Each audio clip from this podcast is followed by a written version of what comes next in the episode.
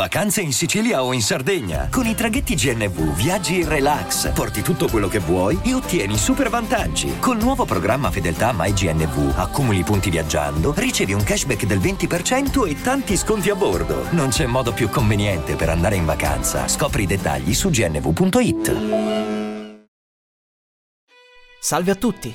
Quella che state per ascoltare è la vera fiaba della sirenetta di Andersen.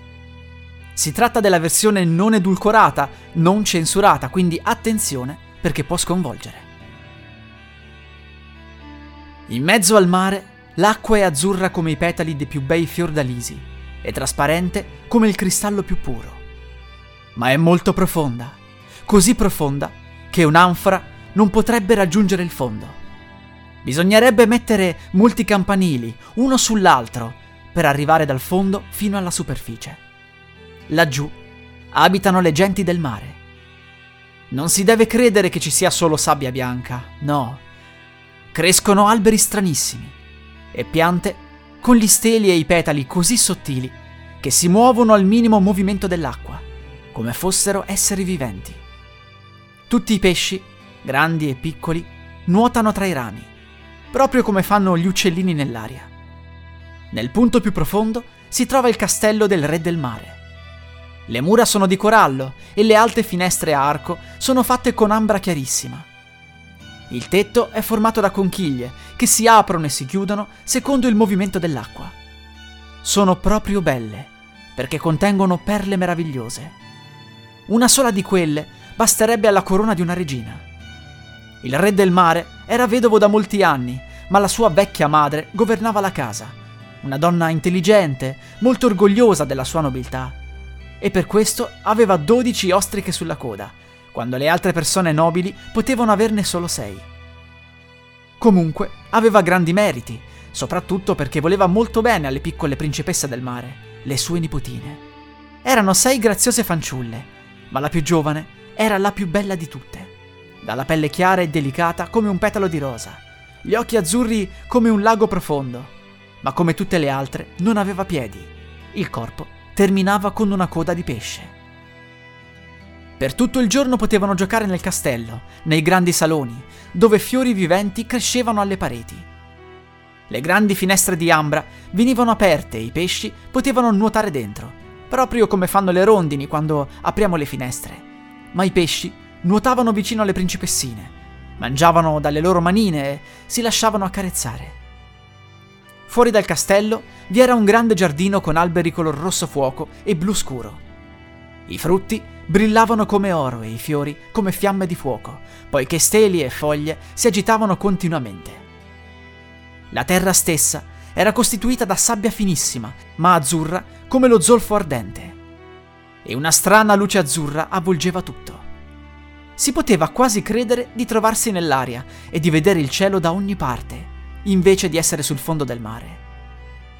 Quando il mare era calmo si poteva vedere il sole.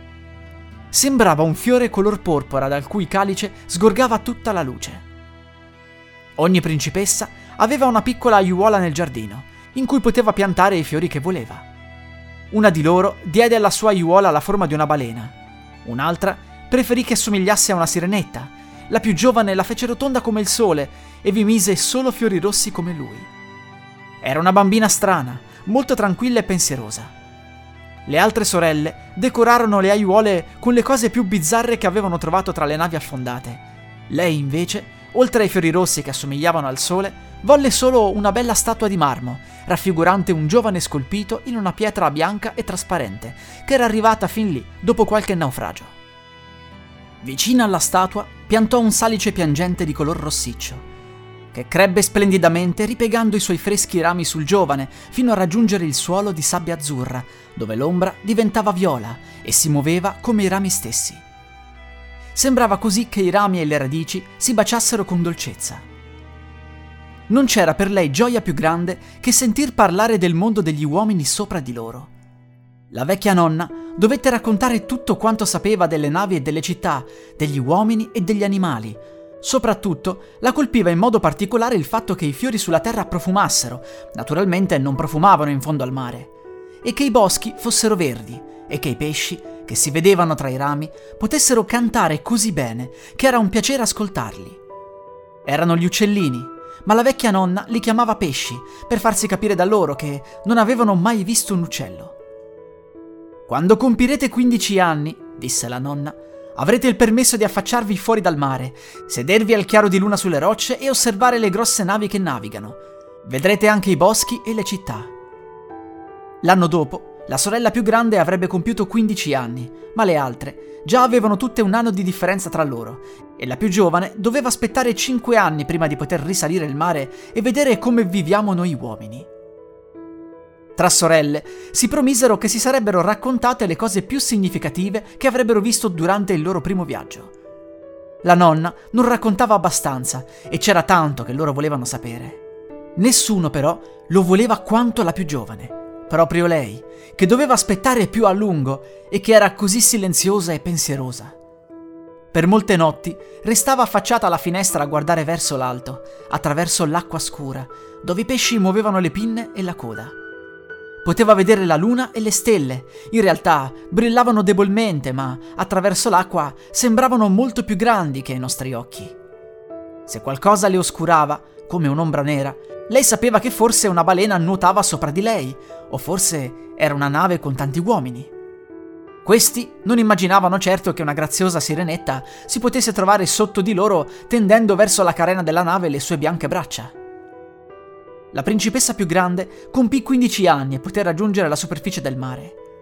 Tornata a casa, aveva cento cose da raccontare, ma la cosa più bella, secondo lei, era stato stendersi al chiaro di luna su un banco di sabbia nel mare calmo e guardare verso la costa la grande città, piena di luci che brillavano come centinaia di stelle. Sentire la musica e il rumore delle carrozze degli uomini, guardare le moltissime torri e i campanili e ascoltare le campane che suonavano. Proprio perché non sarebbe mai potuta andare lassù, aveva soprattutto interesse per quei posti. Oh, con che attenzione la sorellina minore ascoltò. E quando poi a sera inoltrata andò alla finestra per guardare in alto, attraverso l'acqua scura, pensò alla grande città con tutto quel rumore e le sembrò di sentire il suono della campana che arrivava fino a lei. L'anno dopo, la seconda sorella ebbe il permesso di risalire l'acqua e di nuotare dove voleva. Si affacciò proprio quando il sole stava tramontando e trovò che quella vista fosse la cosa più bella. Tutto il cielo sembrava dorato, raccontò, e le nuvole, la loro bellezza, non si poteva descrivere. Rosse e viola avevano navigato sopra di lei, ma, molto più veloce delle nuvole, era passato come un lungo velo bianco uno stormo di cigni selvatici che si dirigeva verso il sole. Anche lei aveva cominciato a nuotare verso il sole, ma questo era scomparso e i riflessi rosati si erano spenti sulla superficie del mare e sulle nuvole. L'anno successivo toccò alla terza sorella. Era la più coraggiosa di tutte e risalì un largo fiume che sfociava nel mare. Vide belle colline verdi con vigneti, castelli e fattorie che spuntavano tra bellissimi boschi. Sentì come cantavano gli uccelli e il sole scaldava tanto che dovette spesso buttarsi in acqua per rinfrescare il viso infuocato. In una piccola insenatura incontrò un gruppo di bambini che, nudi, correvano e si gettavano in acqua. Volle giocare con loro, ma questi scapparono via spaventati. Poi giunse un piccolo animale nero. Era un cane, ma lei non ne aveva mai visto uno prima e questo cominciò ad abbaiarle contro. Così lei, spaventata, tornò nel mare aperto, ma non poté più dimenticare quei meravigliosi boschi, quelle verdi colline e quei graziosi bambini che sapevano nuotare, pur non avendo la coda di pesce. La quarta sorella non fu così coraggiosa. Restò in mezzo al mare aperto e raccontò che proprio lì stava il piacere. Poteva guardare per molte miglia in ogni direzione e il cielo sopra di lei le era sembrato una grossa campana di vetro. Aveva visto delle navi, ma da lontano, e le erano parse simili a gabbiani. Gli allegri delfini avevano fatto le capriole e le grandi balene, avevano soffiato l'acqua dalle narici, e era stato come vedere cento fontane attorno a sé. Venne poi il turno della quinta sorella. Il suo compleanno cadeva in inverno e per questo vide cose che le altre non avevano visto. Il mare appariva verde e tutto intorno galleggiavano grosse montagne di ghiaccio. Sembravano perle, raccontò, ma erano molto più grandi dei campanili che gli uomini costruivano. Si mostravano nelle forme più svariate e brillavano come diamanti. si era seduta su una delle più grosse e tutti i naviganti erano fuggiti spaventati dal luogo in cui lei si trovava, con il vento che le agitava i lunghi capelli. Poi, verso sera, il cielo si era ricoperto di nuvole. C'erano stati lampi e tuoni e il mare nero aveva sollevato in alto i grossi blocchi di ghiaccio illuminati da lampi infuocati. Su tutte le navi si ammainavano le vele, Dominava la paura e l'angoscia, lei invece se ne stava tranquilla sulla sua montagna di ghiaccio galleggiante e guardava i fulmini azzurri colpire a zig-zag il mare illuminato. Vacanze in Sicilia o in Sardegna? Con i traghetti GNV porti tutto quello che vuoi, ti rilassi fino a destinazione e se prenoti entro il 14 maggio, posto ponti a partire da 33 euro. Non c'è modo migliore per andare in vacanza. Scopri i dettagli su gnv.it. Offerta valida sulle linee Napoli-Palermo e Genova-Olbia, 10.000 posti disponibili. La prima volta che le sorelle uscirono dall'acqua, restarono incantate per le cose nuove e magnifiche che avevano visto. Ma ora che erano cresciute e avevano il permesso di salire quando volevano, erano diventate indifferenti. Sentivano nostalgia di casa e dopo un mese dissero che presso di loro c'erano in assoluto le cose più belle e che era molto meglio stare a casa. Molte volte, di sera, le cinque sorelle, tenendosi sotto braccio, risalivano alla superficie Avevano belle voci, più belle di quelle umane, e quando c'era tempesta nuotavano fino alle navi che credevano potessero capovolgersi e cantavano dolcemente di come era bello stare in fondo al mare e pregavano i marinai di non aver paura di arrivare laggiù. Ma questi non erano in grado di capire le loro parole, credevano fosse la tempesta e non riuscivano comunque a vedere le bellezze del fondo del mare, perché quando la nave affondava, gli uomini affogavano e arrivavano al castello del re del mare già morti. Quando le sorelle, di sera, a braccetto salivano sul mare, la sorellina più piccola restava tutta sola e le osservava. Sembrava che volesse piangere, ma le sirene non hanno lacrime, per questo soffrono molto di più. Ah, se solo avessi 15 anni, esclamava. So bene che amerei quel mondo che è sopra di noi e gli uomini che vi abitano e vi costruiscono. Finalmente compì 15 anni. Adesso sei grande anche tu, disse la nonna, la vecchia regina vedova. Vieni, lascia che ti adorni come le tue sorelle. E le mise una coroncina di gigli bianchi sui capelli, ma ogni petalo di fiore era formato da mezza perla. Poi la vecchia fissò sulla coda della principessa otto grosse ostriche per mostrare il suo alto casato. Ma fa male, disse la sirenetta. Bisogna pur soffrire un po' per essere belli, rispose la vecchia. Oh, come avrebbe voluto togliersi di dosso tutti quegli ornamenti e quella pesante corona. I fiori rossi della sua aiuola l'avrebbero adornata molto meglio, ma non osò cambiare le cose. Addio! esclamò, e salì leggera come una bolla d'aria attraverso l'acqua. Il sole era appena tramontato quando affacciò la testa dall'acqua. Tutte le nuvole, però, ancora brillavano come rose e oro. Nel cielo color lilla splendeva chiara e bellissima la stella della sera. L'aria era mite e fresca e il mare calmo. C'era una grande nave con tre alberi, ma una sola vela era tesa, perché non c'era il minimo soffio di vento. Tra le sartie e i pennoni stavano seduti i marinai. C'era musica e canti e, man mano che scendeva la sera, si accendevano centinaia di luci multicolori. Sembrava che ondeggiassero nell'aria le bandiere di tutte le nazioni, la sirenetta nuotò fino all'oblò di una cabina e ogni volta che l'acqua la sollevava, vedeva attraverso i vetri trasparenti molti uomini ben vestiti. Il più bello di tutti era però il giovane principe, con grandi occhi neri. Non aveva certo più di 16 anni e compiva gli anni proprio quel giorno. Per questo c'erano quei festeggiamenti. I marinai ballavano sul ponte e quando il giovane principe uscì, si levarono in aria più di cento razzi che illuminarono a giorno. La sirenetta si spaventò e si rituffò nell'acqua, ma poco dopo riaffacciò la testa e le sembrò che tutte le stelle del cielo cadessero su di lei.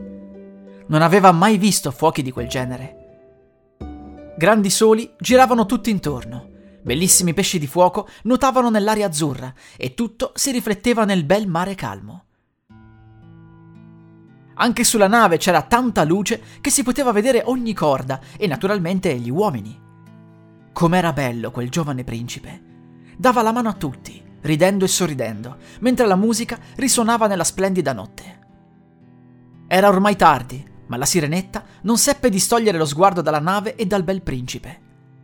Le luci variopinte vennero spente I razzi non vennero più lanciati in aria, non si sentirono più colpi di cannone, ma dal profondo del mare si sentì un rombo e lei intanto si faceva dondolare su e giù dall'acqua per guardare nella cabina. Ma la nave prese velocità. Le vele si spiegarono una dopo l'altra, le onde si fecero più grosse, comparvero grosse nuvole e da lontano si scorsero dei lampi. Sarebbe venuta una terribile tempesta. Per questo i marinai ammainarono le vele. La grande nave filava a gran velocità sul mare agitato. L'acqua si alzò come grosse montagne nere che volevano rovesciarsi sull'albero maestro. La nave si immerse come un cigno tra le alte onde e si fece sollevare di nuovo dall'acqua in movimento. La sirenetta pensò che quella fosse una bella corsa, ma i marinai non erano della stessa opinione. La nave scricchiolava terribilmente, le assi robuste cedevano sotto quei forti colpi, l'acqua colpiva la carena, l'albero maestro si spezzò come fosse stata una canna. La nave si piegò su un fianco e l'acqua subito la riempì. Allora la sirenetta capì che erano in pericolo. Lei stessa doveva stare attenta alle assi e ai relitti della nave che galleggiavano sull'acqua. Per un attimo fu talmente buio che non riuscì a vedere nulla. Quando poi lampeggiò, divenne così chiaro che riconobbe tutti gli uomini della nave. Ognuno se la cavava come poteva. Lei cercò il principe e lo vide scomparire nel mare profondo, proprio quando la nave affondò. Al primo momento fu molto felice perché lui ora sarebbe sceso da lei, ma poi ricordò che gli uomini non potevano vivere nell'acqua e che anche lui sarebbe arrivato al castello di suo padre solo da morto. No, non doveva morire. Nuotò tra le assi e relitti della nave, senza pensare che avrebbero potuto schiacciarla. Si immerse nell'acqua e risalì tra le onde finché giunse dal giovane principe, che quasi non riusciva più a nuotare nel mare infuriato. Cominciava ad indebolirsi nelle braccia e nelle gambe, gli occhi gli si chiusero. Sarebbe certo morto se non fosse giunta la sirenetta. Lei gli tenne la testa sollevata fuori dall'acqua e con lui si lasciò trasportare dalla corrente dove capitava. Al mattino il brutto tempo era passato. Della nave non era rimasta traccia. Il sole sorgeva rosso e risplendeva sull'acqua. Fu come se le guance del principe riacquistassero colore, ma gli occhi rimasero chiusi. La sirena lo baciò sulla bella fronte alta e carezzò indietro i capelli bagnati. Le sembrò che assomigliasse alla statua di marmo che aveva nel suo giardinetto. Lo baciò di nuovo e desiderò con forza che continuasse a vivere. Poi vide davanti a sé la terraferma, alte montagne azzurre sulla cui cima la bianca neve risplendeva come ci fossero stati candidi cigni. Lungo la costa si stendevano bei boschi verdi e proprio lì davanti si trovava una chiesa o un convento. Non sapeva bene, ma era un edificio. Aranci e limoni crescevano nel giardino e davanti all'ingresso si alzavano delle palme. Il mare disegnava lì una piccola insenatura, calmissima, ma molto profonda, fino alla scogliera dove c'era sabbia bianca e sottile. Lei nuotò là col suo bel principe, lo posò sulla sabbia e si preoccupò che la sua testa fosse sollevata e rivolta verso il caldo sole. Suonarono in quel momento le campane di quel grande edificio bianco e molte ragazze comparvero nel giardino. Allora la sirenetta si ritirò nuotando dietro alcune alte pietre che spuntavano dall'acqua. Si mise della schiuma tra i capelli e sul petto affinché nessuno la vedesse e aspettò che qualcuno andasse dal povero principe. Non passò molto tempo e una fanciulla si avvicinò. Si spaventò molto, ma solo per un attimo, poi andò a chiamare altra gente e la sirena vide che il principe tornò in vita e sorrise a quanti lo circondavano, ma non sorrise a lei, anche perché non sapeva che era stata lei a salvarlo. Si sentì molto triste e quando lo ebbero portato dentro quel grande edificio si reimmerse dispiaciuta nell'acqua e tornò al castello del padre. Se era sempre stata calma e pensierosa, ora lo fu molto di più. Le sorelle le chiesero che cosa avesse visto la prima volta che era stata lassù, ma lei non raccontò nulla. Per molte volte al mattino e alla sera risalì fino al punto in cui aveva lasciato il principe Vide che i frutti del giardino erano maturi e venivano colti, vide che la neve si scioglieva dalle alte montagne, ma non vide mai il principe, e così se ne tornava a casa ogni volta sempre più triste. La sua unica consolazione era quella di andare nel suo giardinetto e di abbracciare la bella statua di marmo che assomigliava al principe. Non curava più i suoi fiori, che crescevano in modo selvaggio anche sui viali e intrecciavano i loro steli e le foglie con i rami degli alberi, così che c'era molto buio. Alla fine non resse più. Raccontò tutto a una sorella e così anche le altre ne furono subito al corrente.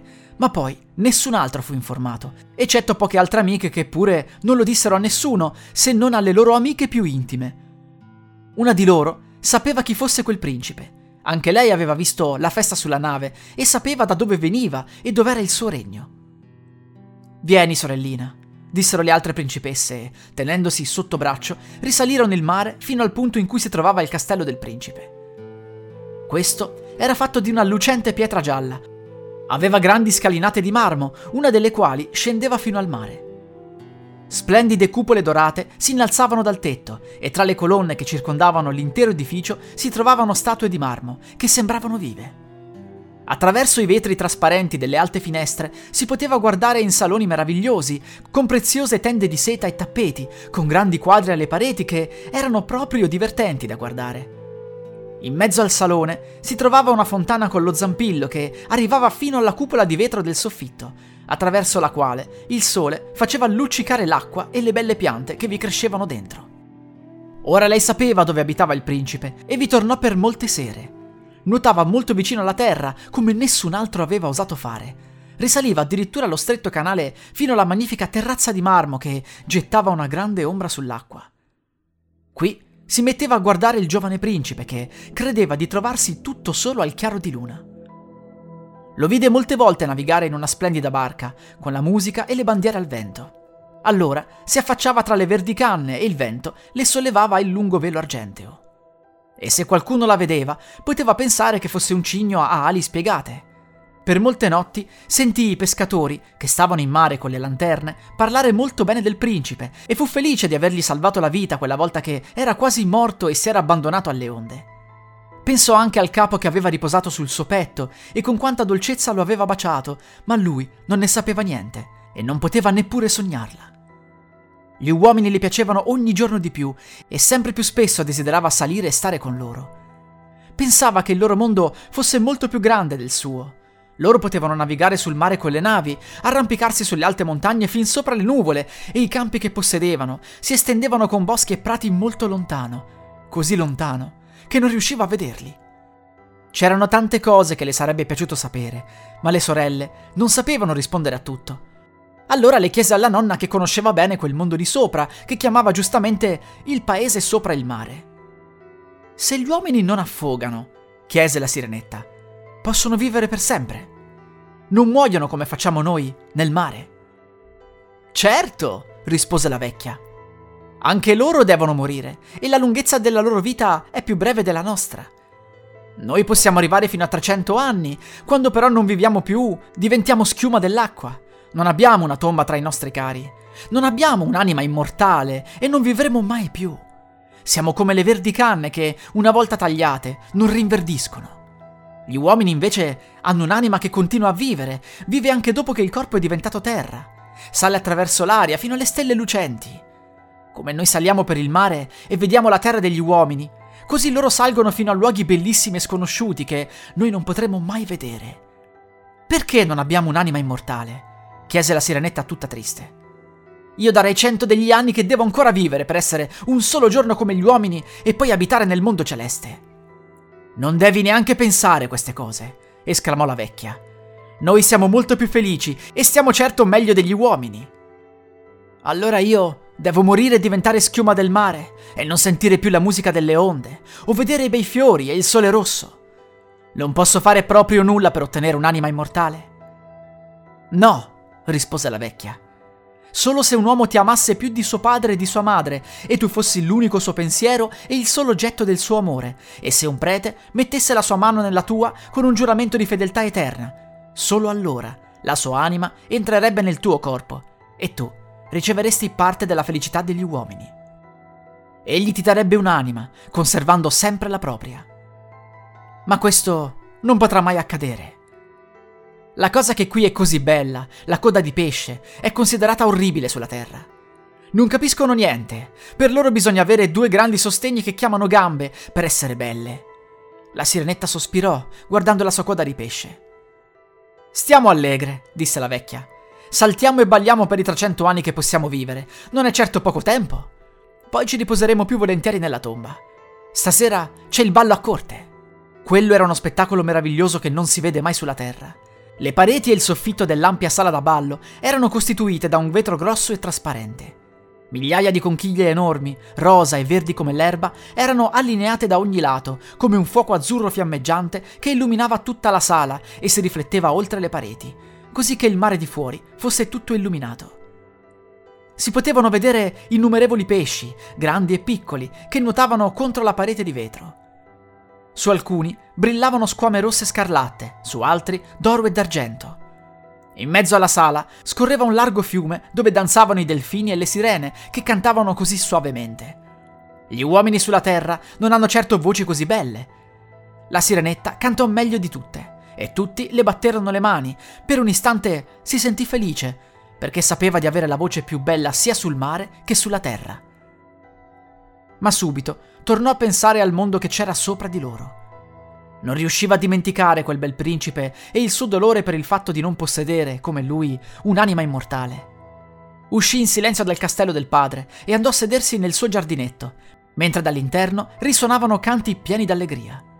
Allora sentì attraverso l'acqua il suono dei corni e pensò: Sta certamente navigando qua sopra, colui che io amo più di mio padre e di mia madre, che riempie ogni mio pensiero e nella cui mano io voglio riporre la felicità della mia vita. Voglio fare qualunque cosa per conquistare lui e un'anima immortale. Mentre le mie sorelle ballano nel castello di mio padre, io andrò dalla strega del mare. Ho sempre avuto tanta paura di lei, ma forse mi potrà consigliare e aiutare. La sirenetta uscì dal suo giardino e si avviò verso il torrente ribollente, dietro il quale abitava la strega. Non aveva mai percorso quella strada. Non vi crescevano né fiori né erba. Solo un fondo di sabbia grigia si stendeva verso il torrente, dove l'acqua, che sembrava spinta dalle ruote del mulino, girava come un vortice e inghiottiva tutto quel che poteva afferrare. Lei dovette passare in mezzo a quei vortici tremendi per arrivare nel territorio della strega, e qui c'era da attraversare una vasta pianura bollente, che la strega chiamava la sua torbiera. Oltre la torbiera si trovava la sua casa, in mezzo a un bosco orribile. Tutti gli alberi e i cespugli erano polipi, per metà bestie e per metà piante. Sembravano centinaia di teste di serpente che crescevano dal terreno. Tutti i rami erano lunghe braccia vischiose, con le dita simili a vermi ripugnanti che si muovevano in ogni loro parte, dalle radici fino alla punta più estrema. Si avvolgevano intorno a tutto quel che potevano afferrare e non lo lasciavano mai più. La sirenetta si fermò spaventatissima. Il cuore le batteva forte per la paura, stava per tornare indietro, ma pensò al principe e all'anima degli uomini. Così le tornò il coraggio. Legò per bene i lunghi capelli svolazzanti affinché i polipi non riuscissero ad afferrarli. Mise le mani sul petto e partì passando come un pesce guizzante nell'acqua, tra gli orribili polipi, che allungavano i vischiosi tentacoli verso di lei. Vide ciò che ognuno di essi aveva afferrato. Centinaia di tentacoli trattenevano le prede come tenaglie di ferro, Uomini che erano morti in mare e caduti sul fondo si affacciavano come bianchi scheletri tra i tentacoli. Remi di imbarcazioni e casse erano tenuti stretti, scheletri di animali e persino una sirenetta che avevano catturato e soffocato. Questa vista fu per lei la più spaventosa. Poi giunse in un'ampia radura di fango nel bosco, dove grossi serpenti di mare si rivoltavano mostrando i loro orribili denti gialli. Nel mezzo si trovava una casa fatta con le bianche ossa di uomini calati sul fondo. Lì stava la strega del mare e lasciava che un rospo mangiasse dalla sua mano, come gli uomini fanno con i canarini quando gli danno lo zucchero. Quegli orribili grossi serpenti di mare erano chiamati pulcini dalla strega che lasciava le strisciassero sui grossi seni cadenti. So bene che cosa vuoi, disse la strega del mare.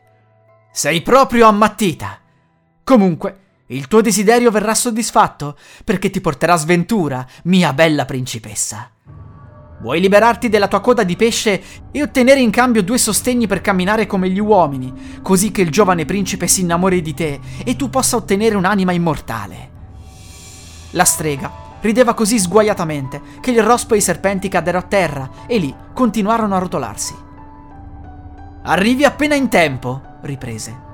Domani, una volta sorto il sole, non potrei più aiutarti e dovresti aspettare un anno intero. Ti preparerò una bevanda, ma con questa devi nuotare fino alla terra, salire sulla spiaggia e berla prima che sorga il sole. Allora, la tua coda si dividerà e si trasformerà in ciò che gli uomini chiamano gambe. Soffrirai come se una spada affilata ti trapassasse. Tutti quelli che ti vedranno diranno che sei la più bella creatura umana mai vista. Conserverai la tua graziata andatura, nessuna ballerina sarà migliore di te, ma ogni passo che farai sarà come se camminassi su un coltello appuntito e il tuo sangue scorrerà. Se vuoi soffrire tutto questo, ti aiuterò. Sì, esclamò la principessa con voce tremante, pensando al principe e all'anima immortale. Ma ricordati, aggiunse la strega. Una volta che ti sarai trasformata in donna, non potrai mai più ritornare a essere una sirena. Non potrai più discendere nel mare dalle tue sorelle e al castello di tuo padre. E se non conquisterai l'amore del principe, così che lui dimentichi per te suo padre e sua madre, dipenda da te per ogni suo pensiero e chieda al prete di congiungere le vostre mani, rendendovi marito e moglie, non avrai mai un'anima immortale. E se lui sposerà un'altra, il primo mattino dopo il matrimonio, il tuo cuore si spezzerà e tu diventerai schiuma dell'acqua. Lo voglio ugualmente, disse la sirenetta, che era pallida come una morta. Però mi devi ricompensare, aggiunse la strega. E non è poco quello che pretendo. Tu possiedi la voce più bella tra tutti gli abitanti del mare e credi con quella di poterlo sedurre. Ma la voce la devi dare a me. Io voglio ciò che tu di meglio possiedi per la mia preziosa bevanda. Devo versarci del sangue affinché il filtro sia tagliente come una spada a due lame. Se mi prendi la voce, chiese la sirenetta, che cosa mi resta? La tua splendida persona, la tua armoniosa andatura e i tuoi occhi espressivi. Con questo riuscirai certo a conquistare il cuore di un uomo. Allora, hai perso il coraggio? Tira fuori la lingua così te la taglio. È il pagamento per quella potente bevanda. Va bene, esclamò la sirenetta. E la strega mise sul fuoco la pentola per far bollire la bevanda magica. La pulizia è un'ottima cosa, disse mentre strofinava la pentola con alcune serpi legate insieme. Poi si tagliò il petto e fece gocciolare il suo sangue nero, e il vapore assunse forme molto strane che facevano proprio paura. Eccola qui, disse la strega, e tagliò la lingua alla sirenetta che ora era muta e non poteva più né cantare né parlare. Se i polipi volessero afferrarti mentre passi di nuovo attraverso il mio bosco, spiegò la strega, getta una goccia di questa bevanda su di loro e le loro braccia e dita si romperanno in mille pezzi. Ma la sirenetta non ebbe bisogno di farlo. I polipi si allontanarono spaventati da lei non appena videro quella bevanda lucente che teneva in mano come fosse una stella luminosa. Così passò in fretta per il bosco per la palude e per il torrente che ribolliva. Vide il castello di suo padre, le luci erano spente nella grande sala da ballo. Certamente tutti dormivano e lei comunque non avrebbe osato cercarli. Ora era muta e doveva andarsene per sempre. Le sembrò che il cuore si spezzasse per il dolore. Andò in silenzio nel giardino e prese un fiore da ogni giardinetto delle sorelle. Gettò con le dita mille baci verso il castello e salì per il mare blu. Il sole non era ancora sorto quando vide il castello del principe e salì per la bellissima scalinata di marmo. La luna splendeva meravigliosa.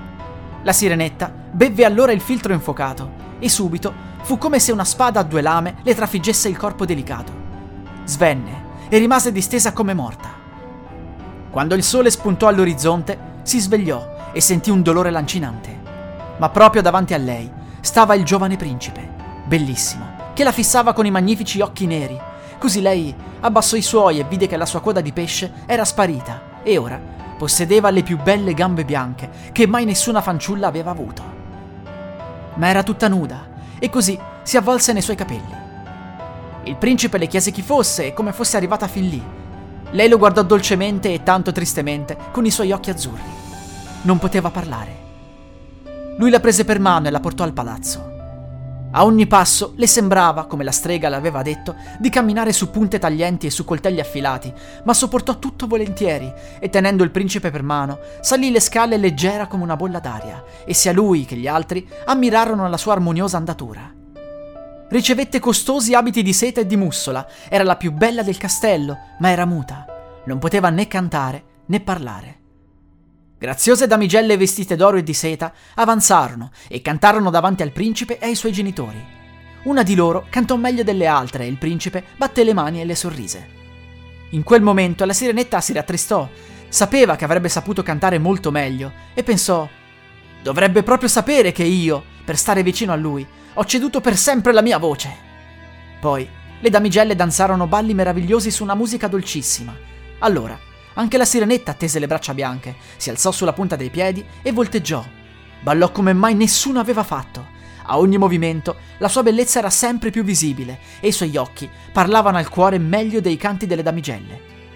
Tutti rimasero incantati, soprattutto il principe, che la chiamò la sua trovatella, e lei continuò a danzare, anche se ogni volta che i piedi toccavano terra, era come se toccassero coltelli affilati.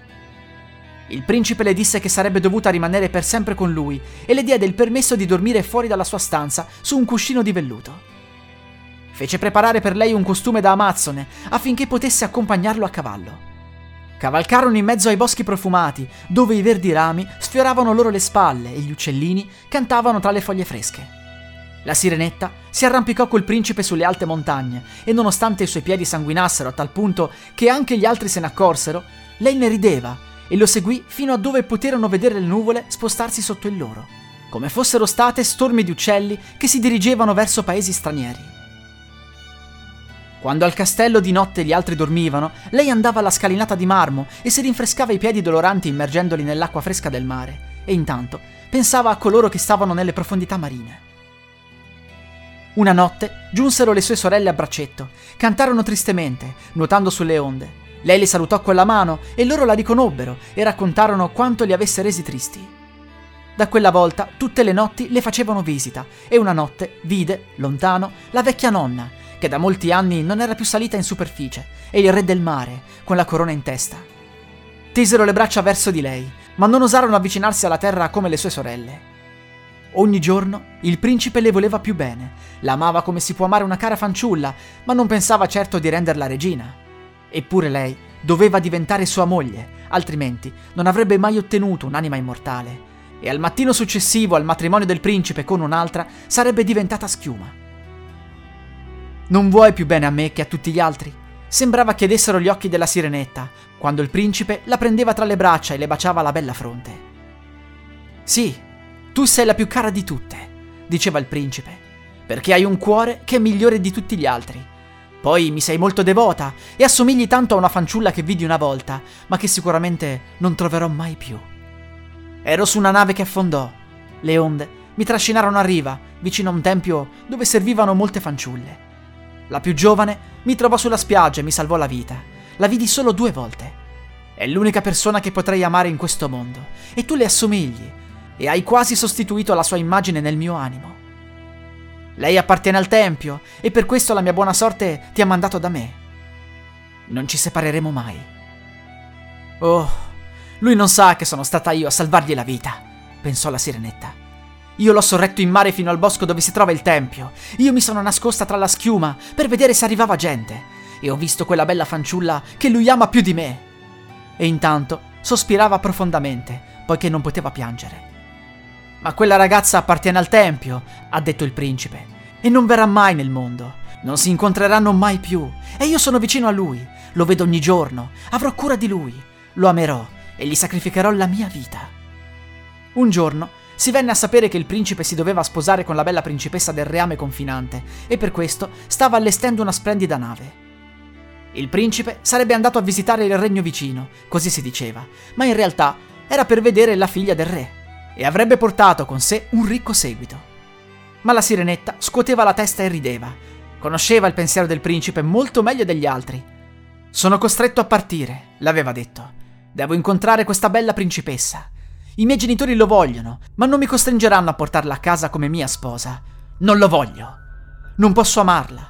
Non assomiglia alla bella fanciulla del tempio, come le somigli tu. Se mai dovessi scegliere una sposa, allora prenderei te, mia trovatella muta con gli occhi parlanti.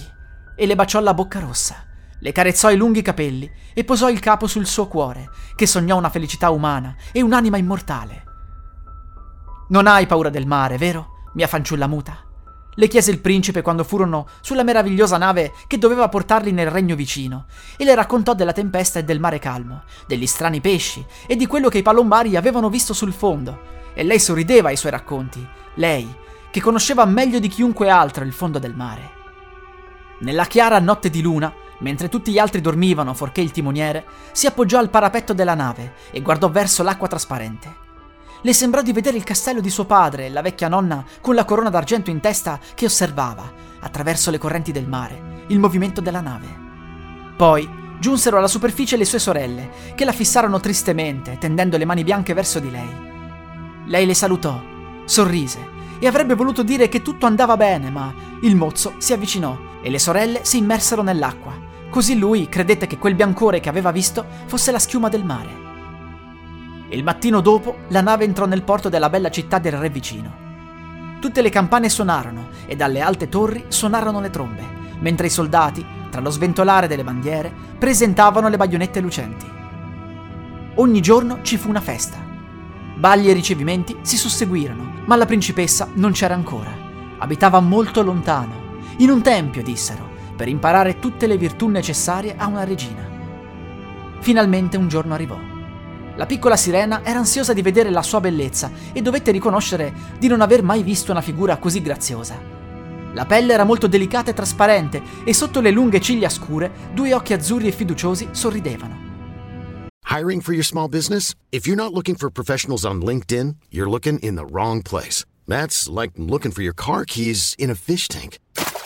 LinkedIn helps you hire professionals you can't find anywhere else, even those who aren't actively searching for a new job but might be open to the perfect role. In a given month, over 70% of LinkedIn users don't even visit other leading job sites. So start looking in the right place. With LinkedIn, you can hire professionals like a professional. Post your free job on linkedin.com slash people today.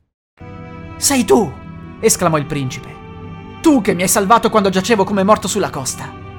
E strinse tra le braccia la fidanzata, che era arrossita. Oh, sono troppo felice, disse alla sirenetta. La cosa più bella che non avevo mai osato sperare è avvenuta. Rallegrati con me, tu che mi vuoi così bene tra tutti. E la sirenetta gli baciò la mano, ma sentì che il suo cuore si spezzava. Il mattino dopo le nozze sarebbe morta, trasformata in schiuma del mare. Tutte le campane suonarono, gli araldi cavalcarono per le strade ad annunciare il fidanzamento.